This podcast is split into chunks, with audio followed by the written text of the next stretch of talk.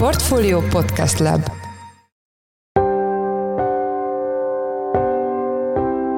Mindenkit üdvözlünk, sziasztok! Ez a Checklist a Portfolio podcastje január 9-én kedden. A műsor első részében arról lesz szó, hogy újra előkerült a Kosher Energy Drink neve egy befektetéssel összefüggésben, amelyel kapcsolatban azonban nem árt az óvatosság. A Kosher Energy Drink ZRT, tehát a magyarországi lába ennek a tevékenységnek 2 éve lassan felszámolás alatt áll.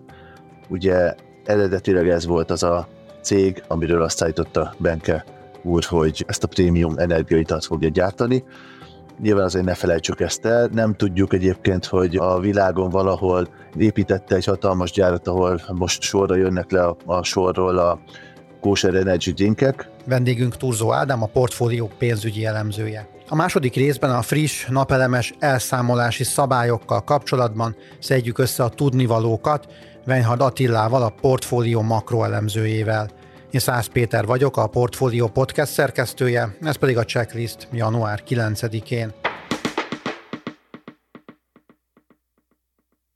Sokaknak ismerős lehet a Kosher Energy Drink neve, amely még 2019-ben próbált meg betörni a magyar piacra több-kevesebb sikerrel. A projektet egy Benke Gábor nevű ember vitte, és az ő neve összekapcsolódott néhány nem túl sikeres, sőt gyanús vállalkozással. Most újraélesztette ezt a Kosher Energy Drink nevet, és egy olyan befektetést ígér, amelynél meg kell, hogy szólaljon bennünk a vészcsengő. Itt van velünk Turzó Ádám, a Portfolio pénzügy rovatának elemzője. Szia Ádám, üdvözöllek a műsorban. Szia, üdvözlöm a hallgatókat. Kérlek, elevenítsük fel elsőként, hogy mit kell tudni erről az energiaitalról, tehát hogyan próbált meg betörni a piacra még évekkel ezelőtt. Igen, 2019-ben emlékszem is erre az ominózus közleményre, ami a teljes magyar sajtónak kiment. Az egyik legérdekesebb közlemény volt a teljes pályafutásom során, mert egyrészt azért, mert tele volt mindenféle typóval és értelmetlen mondatokkal, de azért nagyon érdekes állítások is voltak erről az energiaitalról benne. Például, hogy ez a világ egyetlen 100%-ban kóser energiaitala, ami a világ legerősebb energiaitala, 3-szor erősebb, mint a külföldi forgalomban lévő Red Bull, és az előállítása során külön az alkotó elemeit egyenként egy-egy rabbi felügyelte, így közel 11 rabbi felügyelte alatt készült az alapanyag. Ráadásul az energiaital eladásából származó bevétel 10%-át a zsidó egyházközösség kapja, és az energiaital eladásából származó nyereség pedig a Third Temple megépítésére megy, ami egy, most így kapaszkodjatok meg, 1234 méter magas templom lesz $60 milliárd. Én egyébként sok sikert kívánok ennek a templomnak a megépítéséhez, nem tudom, hogy az alapokat letette el már Benke Gábor, de hát ami késik, az nem múlik. Ezt az energiaitalt egyébként lehet még kereskedelmi forgalomban kapni, vagy lehetett egyáltalán bármikor?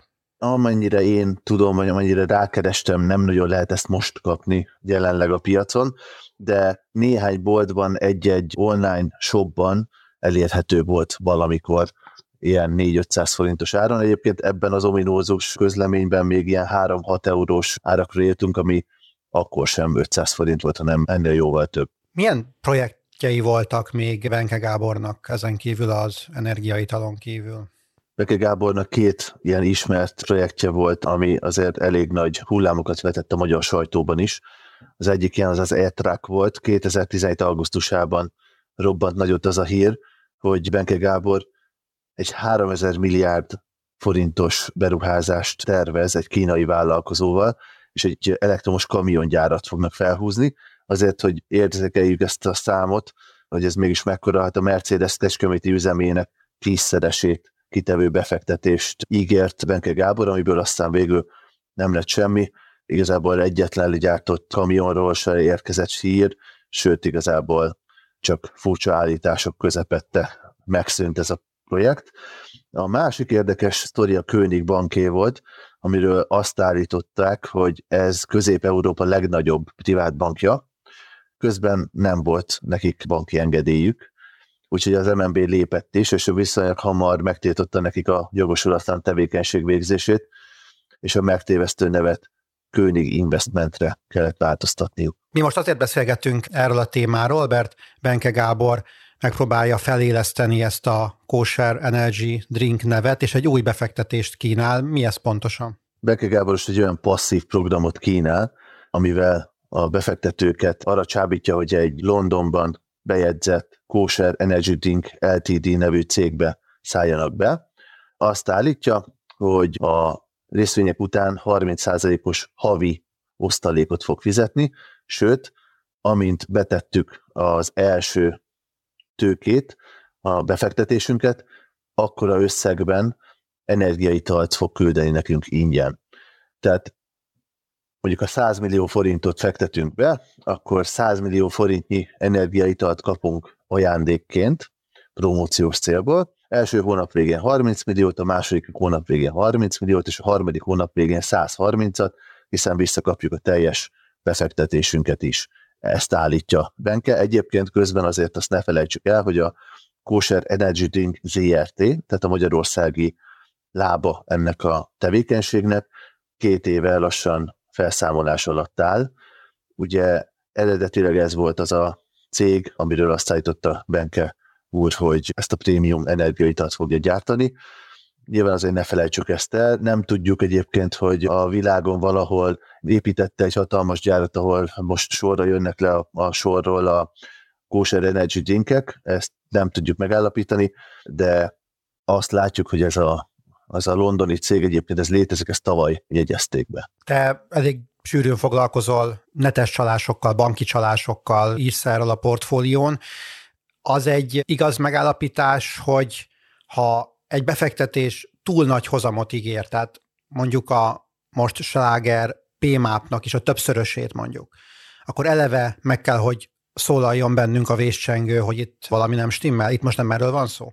Nem tudjuk pontosan, nem tudjuk 100%-ig biztosítani, hogy itt most valamilyen átverésről van szó. Természetesen nyilván a cikkünkben is igazából csak megvizsgáltuk a tényeket, amiket állítanak erről a befektetésről, viszont hogyha általánosságban kérdezed, akkor én azt tudom mondani erre, hogy ahol havonta 30%-ot, vagy mondjuk ehhez hasonló hozamokat ígérnek, úgyhogy tényleg, ahogy mondtad, pont hogy a PMAP-nak a többszörösét, tehát ugye ez nem éves 30%, ez havonta 30%. Ott azért kell, hogy megszólaljon ez a vészcsengő, mert szinte lehetetlen, hogy egy cég, egy jól működő cég ilyen magas forrásbevonásra kényszerüljön. Tehát, hogy ennél egy banki hitel, egy hosszú távú befektető biztos, hogy nagyságrendekkel olcsóbb pénzt tud adni finanszírozásra. Ilyenkor mindig gyanús legyen ez nekünk, hogy miért akarnak nekünk ilyen sokhoz, ekkora hozamot adni, ilyen sok pénzt odaadni, amikor ennél sokkal olcsóbb források is elérhetők a vállalkozásoknak.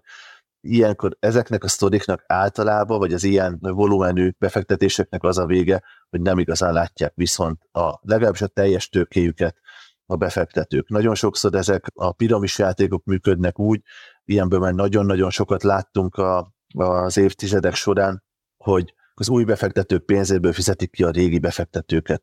Aztán amikor már nincs hova nőni, akkor hirtelen beborul az egész piramis játék, és főleg az alján lévő, az piramis alján lévő emberek, akik a legkésőbb szálltak be, ők elbukják a befektetésüket.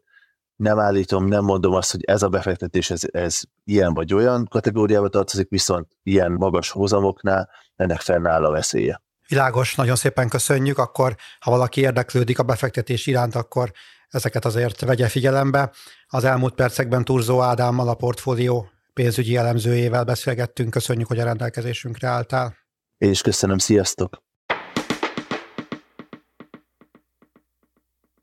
Fontos szabályok léptek hatályba most január 1-én a háztartási kiserőművek elszámolásánál, viszont az elmúlt hetekben volt egy félreértés a szaldó és a bruttó elszámolási rendszerrel kapcsolatban is. Ezt tesszük most tisztába, illetve beszélgetünk a részletekről Weinhardt Attilával, a portfólió makroelemzőjével, aki itt is van velünk a stúdióban. Szia Attila, üdvözöllek a műsorban. Szervusz Péter, és köszöntöm a hallgatókat is. Az első kérdésem, hogy mik azok az új szabályok, amelyek megjelentek december végén és hatályba léptek most januárban. Igen, december 29-én este a közlönyben jelent meg egy kormányrendelet, amely egyrészt még egyértelműbben tisztázta a főszabályt, illetve számos olyan élethelyzettel kapcsolatos szabályt, ami azért felmerül, de eddig nem volt rá egyértelmű határozott válasz.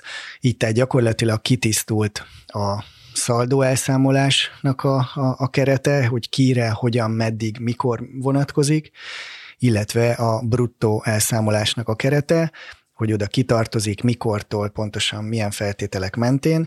Így tehát igazából, ahogy a cikkemben is írtam, egyfajta korszakhatárt is kijelölt ezzel a kormányrendelettel a kormány, így tehát a kétfajta elszámolási mód közötti határokat most úgymond letisztázta. Ugye, hogyha a főszabályt említsem, ugye ez talán ugye az október óta már átment jobban a köztudatba, hogy aki 2023. szeptember 7-ig bejelentette az elosztóhálózati üzemeltetőjének, hogy ő napelemet szeretne telepíteni, és ezt meg is fogja valósítani 2025. december 31-ig, ők továbbra is jogosultak 10 éven keresztül az üzembehelyezéstől számítva az éves szaldó elszámolásra.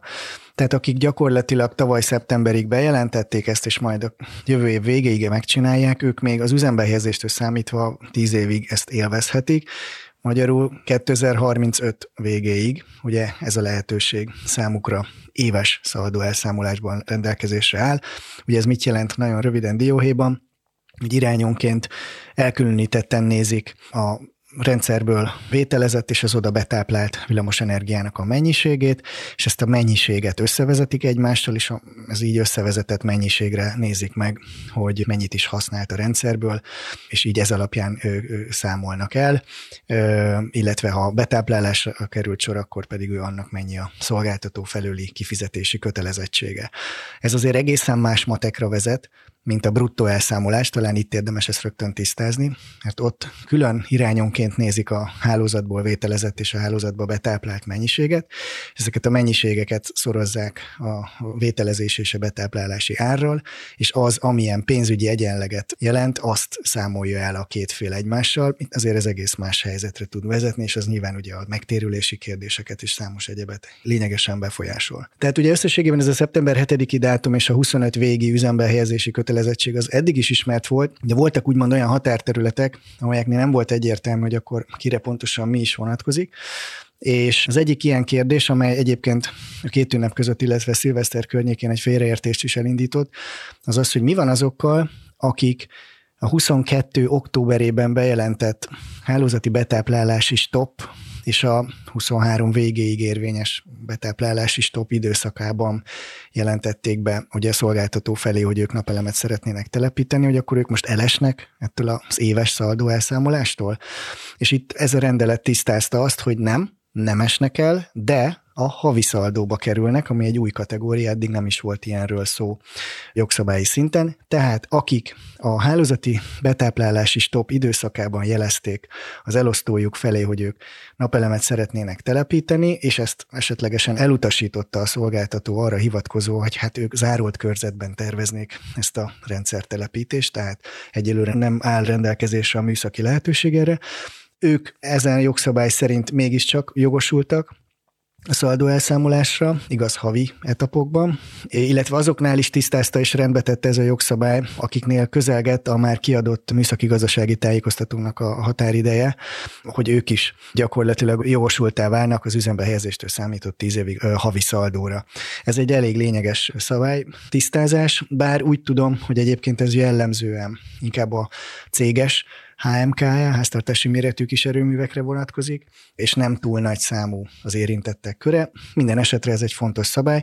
Egyébként itt érdemes megjegyezni, hogy most idén január 1-től ugye megszűnt az országos betáplálási stopp, és a hálózat hosszát tekintve a 93%-án a hálózatnak feloldották ezt a betáplálási stoppot. Maradtak még körzetek, nem kevés, úgy tudom, hogy ez nagyjából 11 000 körzetet jelent, ahol még egyelőre ez érvényes ez a betáplálási stopp, de ugye a 100%-ból említettem, azért az ország döntő részétnél feloldották ezt, ami a háztartások szintjére vetítve egyébként azt jelenti, hogy 84% a háztartásoknak most már betáplálhat, tehát olyan helyen él, ahol ez meg tud történni. Ezt egyébként a Magyar Energetikai és Közműszabályozási Hivatalnak egy külön dedikált aloldalán egy mérési pontazonosítónak a bediktálásával, beírásával lehet is ellenőrizni, hogy az ő adott körzete az zárolt-e, vagy már feloldott körzethez tartozik. Tehát ezt kitisztázta ez a megjelent jogszabály, és az is egy érdekesség, hogy egy látszólag csak néhány szónak az átírásával egy egészen érdekes helyzetet is tisztázott ez a rendelet.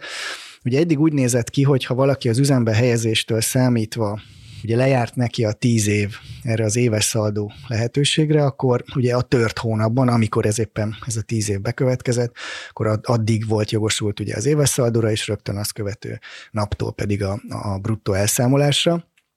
És ezt most annyiban módosított ez a rendelet, hogy gyakorlatilag amikor lejár ez a 10 év, azt a hónapot még teljes egészében, éves szaldóban kell, illetve havi szaldóban erre az említett körre számolni, és ezt követő hónaptól kerül át a bruttó elszámolás keretébe az érintett napelemüzemeltető. Ez egy ilyen számlázási könnyítés is, hogy ne tört hónapra kelljen számlát készíteni az elosztóknak, de összességében egy pici néhány nap, néhány hétnyi pluszt kapott így ezzel gyakorlatilag az üzemeltetője a napelemes rendszernek. Az is lényeges egyébként, még ezt dedikálta ez a rendelet, hogy nem bukja el ezt a 10 évig tartó éves szaldó elszámolást az, aki energiatárolót telepít a meglévő napelem mellé, vagy esetleg műszaki okból invertert kellett cserélnie, hát hiszen előfordulnak ilyen élethelyzetek is, hogy tönkre megy, valamilyen ok miatt cserélni kell, vagy esetleg a vállalt mérethez képest kisebb rendszert telepít. Fontos, hogy ez a könnyítés egyébként csak azokra érvényes, akik tavaly szeptember 7-ig akár energiatároló rendszer telepítését jelezték, vagy illetve az akkor jelzett mérethez képest kisebb napelem rendszert telepítenek.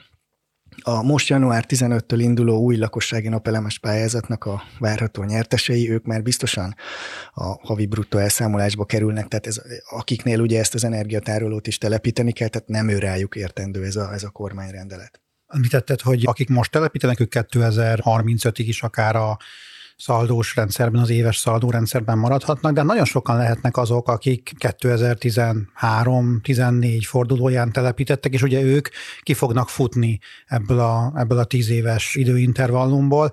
Arra van-e valamilyen adatod, hogy hány embert érinthet ez most 23-24 fordulóján, és mennyivel fog ez növekedni a elkövetkezendő években? Igen, megnéztem az energiahivatali statisztikákat, hogy a háztartási méretű kis erőművek és azon belül is a napelemrendszereknek a száma az hogyan alakult az elmúlt 15 évben, amióta idősor van a MEK-nek az oldalán. És ugye itt most azt néztem, hogy a 2013 végéig mennyi volt a telepített, úgymond üzembe helyezett rendszereknek a száma, ez közel 5000 darab volt. Tehát ez azt jelenti, hogy most január 1-től közel 5000 rendszer kerül át a szaldóból a bruttó elszámolásba, önmagában amiatt, hogy a jogszabályi okok miatt lejárt nála az üzembe helyezéstől számított 10 év, ameddig egyébként a jogalkotó azt feltételezi, hogy ez a rendszer telepítés már megtérült számára, bőségesen megtérült, tehát összességében számukra ez a pénzügyi elszámolási változás már nem okoz akkora érvágást, mint annál, akinél esetleg még csak a megtérülésnek a felénél vagy a harmadánál járnánk. És aztán ez a MEK statisztika azt is mutatja, hogy 2014 végéig további 4000 rendszert telepítettek, tehát 14 végén 9000 ilyen HMK rendszer volt az országban. Így tehát most idén év végéig összességében azt jelentkezik majd, vagy jövő január elejéig, hogy nagyjából 9000-re nő azoknak a száma, akik átkerülnek ebbe a bruttó elszámolásba. És aztán az ezt követő években várhatjuk majd azt a drasztikus felfutást, hogy az éves szaldósok helyett egyre többen a bruttó elszámolásba fognak átkerülni. A legrapidabb felfutása a rendszertelepítéseknek az olyan 2016-18 között indult el, és aztán még egyre-egyre gyorsult. Így tehát gyakorlatilag majd 2026-28 környékén lesz az, hogy egyre többen kapják a levelet az MVM-től, hogy hát kedves rendszerüzemeltető, akkor önnél lejárt ez a 10 év, akkor átsoroljuk a bruttó elszámolásba. Egyébként jelen állás szerint már több mint 256 000 rendszer van az országban HMK-e, tehát ez egy drasztikus növekedés, ami majd a következő 10 év során itt az átsorolásnál be fog következni, de hát ahogy említettem, azért ez a pálya eléggé elnyújtott, és majd jó pár év múlva indul ez ez a nagy növekedés. Minden esetre erre számolnia kell azoknak, akik ugye már ilyen rendszerrel rendelkeznek, vagy éppen mondjuk tavaly szeptember 7-ig jelezték az elosztójuknak, hogy szeretnék, és ezt jövő év végéig meg is csinálják. Tehát ez egy lényeges dolog. Ami egyébként, bár nem a kormányrendeletben van benne, de információm, az az, hogy azok a lakossági napelemes pályázók, akik az előző, tehát nem ami most nyílik, hanem az előző körben a helyreállítási programos RRF-es pályázatban nyertek lehetőséget napelemtelepítésre, vagy a komplex pályázatban ugye további kiegészítő elemekre. Náluk továbbra is az a határozott kormányzati szándék, hogy őket ne a bruttó elszámolás szerint kezdjék el majd az elszámolásukat, mint ahogy egyébként a pályázati feltételekben benne volt eredetileg is, hogy ezt vállalniuk kell, és még jelenleg is ez a hatályos pályázat, hanem a szándék az továbbra is határozottan az, hogy náluk is történjen meg ez az éves szaldós lehetőség, hiszen egyébként életszerű, hogy tavaly szeptember 7-ig jelezték az elosztójuknak a csatlakozást, hiszen a pályázatot már bő 2 éve írták ki, tehát ez egy életszerű és úgymond az igazságosságot is támogató szabály. Itt úgy tudom, hogy az Európai Bizottsággal még nem futotta le a kormány az összes egyeztetőkört, emiatt nem írták át a pályázati feltételekben ezt a pénzügyi elszámolási lábat, de amint ez megtörténik, akkor az a terv, hogy ők is az éves szaldóban maradnak. Ez lényeges, hiszen ez egy 31 000 fős elnyert pályázói kör, tehát ezzel jelentősen tovább növekedne még azoknak a köre, akik egyelőre még az éves szaldó szerint élvezik ennek az elszámolásnak a lehetőségeit. Ugye azt tudjuk, hogy az éves szaldó lényegesen jobb elszámolási metódus, mint a bruttó, a kettő között van a havi. Arról tudsz egy kicsit beszélni, hogy aki bruttó elszámolásba kerül, hogyan kapja a betáplálásért a pénzt a szolgáltatótól? Igen, most pont a birtokomba is jutott egy ilyen levél, miszerint az egyetemes szolgáltató kiértesítette az egyik éppen érintett rendszertulajdonos, hogy akkor rá mi is vár. Részben ebből, részben a jogszabályból, részben piaci inputokból az a kép rajzolódik ki, hogy gyakorlatilag a betáplálásnál, a betáplált mennyiségnél ugye 5 forint körüli bruttó összeget fog az átvételért cserébe fizetni a szolgáltató.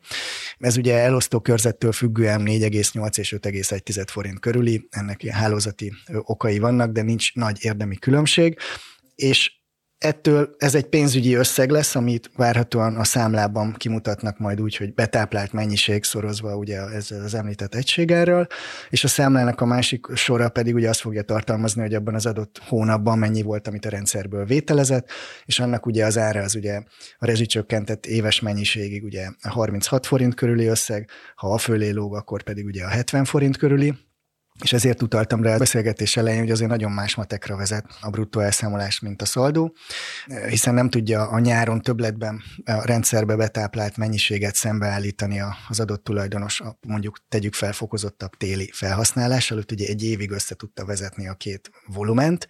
Itt ugye nem, havi etapok vannak, és ugye amennyit vételez, vagy betáplál, az szerinti egységárral kerül elszámolásra, de ez összességében egy ismert dolog, és itt azt érdemes talán kihangsúlyozni, hogy nem véletlen ez az 5 forint.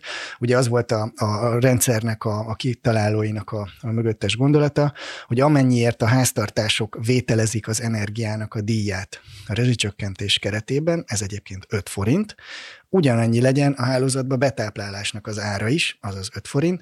Egyébként ebből az 5 forintból lesz az áfa és a rendszerhasználati díjak miatt a 36 forintos rezsivédett ára már, illetve a 70 forintos a megemelt mennyiségnél. Tehát összességében az energiának a díja az elképesztően alacsony, de a rezsicsökkentési rendszerben lévő keretek miatt, és ebből adódik részben az, hogy 5 forintot fog kínálni a szolgáltató is annak, aki a bruttó elszámolásban betáplál, ami ugye kívülről végig gondolva egy nagyon alacsony ár, sokan esetleg ezen bosszankodhatnak, hogy miért csak 5 forint, de erre ez a mondás, hogy a másik oldalon ő ugyanúgy 5 forintért kapja a rezsivédett körben ezt az energia mennyiséget. Egyébként ez az új jogszabály azt a lehetőséget is kinyitotta, hogy aki a HMK rendszernek az üzemeltetője, és szeretne az 5 forintnál többet kapni a betáplált mennyiségért, annak elméletileg lehetősége lesz erre, hogy ha talál olyan energiakereskedőt, aki ennél többet kínál neki, akkor eladhatja neki is. Nyilván az észszerűség és az életszerűség egyelőre a lakossági körben azt fogja eredményezni. Ezt egyébként egy novemberi átfogó piaci körképben körbe is jártam, hogy lakossági körben nem lesz nyilván egyelőre senki, aki ennél többet kínál, egyszerűen jogszabályi, műszaki, technológiai okok miatt, viszont azok a céges HMK üzemeltetők, akik például áfa körbe tartoznak, őnáluk ez elképzelhető, hogy lesznek már olyan energiakereskedők, akik azt mondják, hogy a betáplált energiát ők más áron számolják el. Tehát összességében úgy fog kinézni a rendszer most január elejétől, hogy a lakosságnak majd az MVM oldaláról le kell töltenie egy papírt, egy formanyomtatványt, amelybe bele kell írnia, hogy mennyi volt a betáplált mennyiség január hónap során, és akkor ezt el kell küldenie az MVM felé.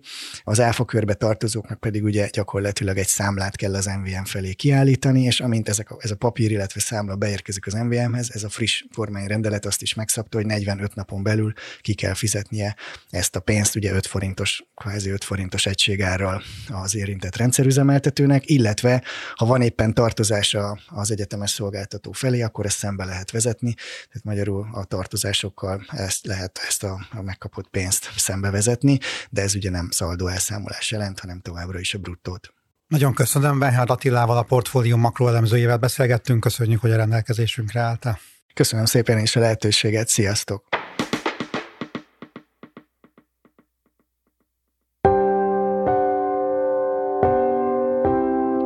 Ez volt már a Checklist, a Portfolio munkanapokon megjelenő podcastje. Ha tetszett a műsor, és még nem tetted volna, akkor iratkozz fel a Checklist podcast csatornájára valamelyik nagyobb platformon, ahol jellemzően podcastokat hallgatsz. Ha segítenél nekünk abban, hogy minél több hallgatóhoz eljussunk, akkor értékelj minket azon a platformon, ahol ezt a mai adást is meghallgattad. A műsor elkészítésében részt vett Bánhidi Bálint, a szerkesztő pedig én voltam, Szász Péter. Új műsorral szerdán jelentkezünk, addig is minden jót, sziasztok!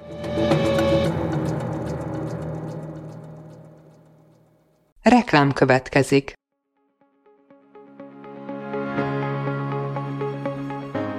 Raúl Müller Lajos vagyok, az Agrárszektor főszerkesztője. Májusban 2 tematikus konferenciát is rendezünk Kecskeméten az Agrofood szektor szereplőinek. A május 22-én tartandó Portfolio Agrofood 2024 konferencia az élelmiszeripari vállalkozások, beszállítóik, a szolgáltató cégek és a kereskedők számára nyújt egyedi betekintést az aktuális trendekbe. A május 23-án megrendezendő Agrofuture konferencia pedig egyedülálló módon tematikus formában foglalja össze a hazai agrárgazdaság fenntarthatósági követelményeit és innovációs lehetőségeit.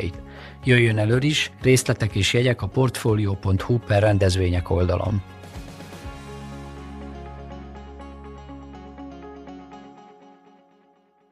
Reklámot hallottak.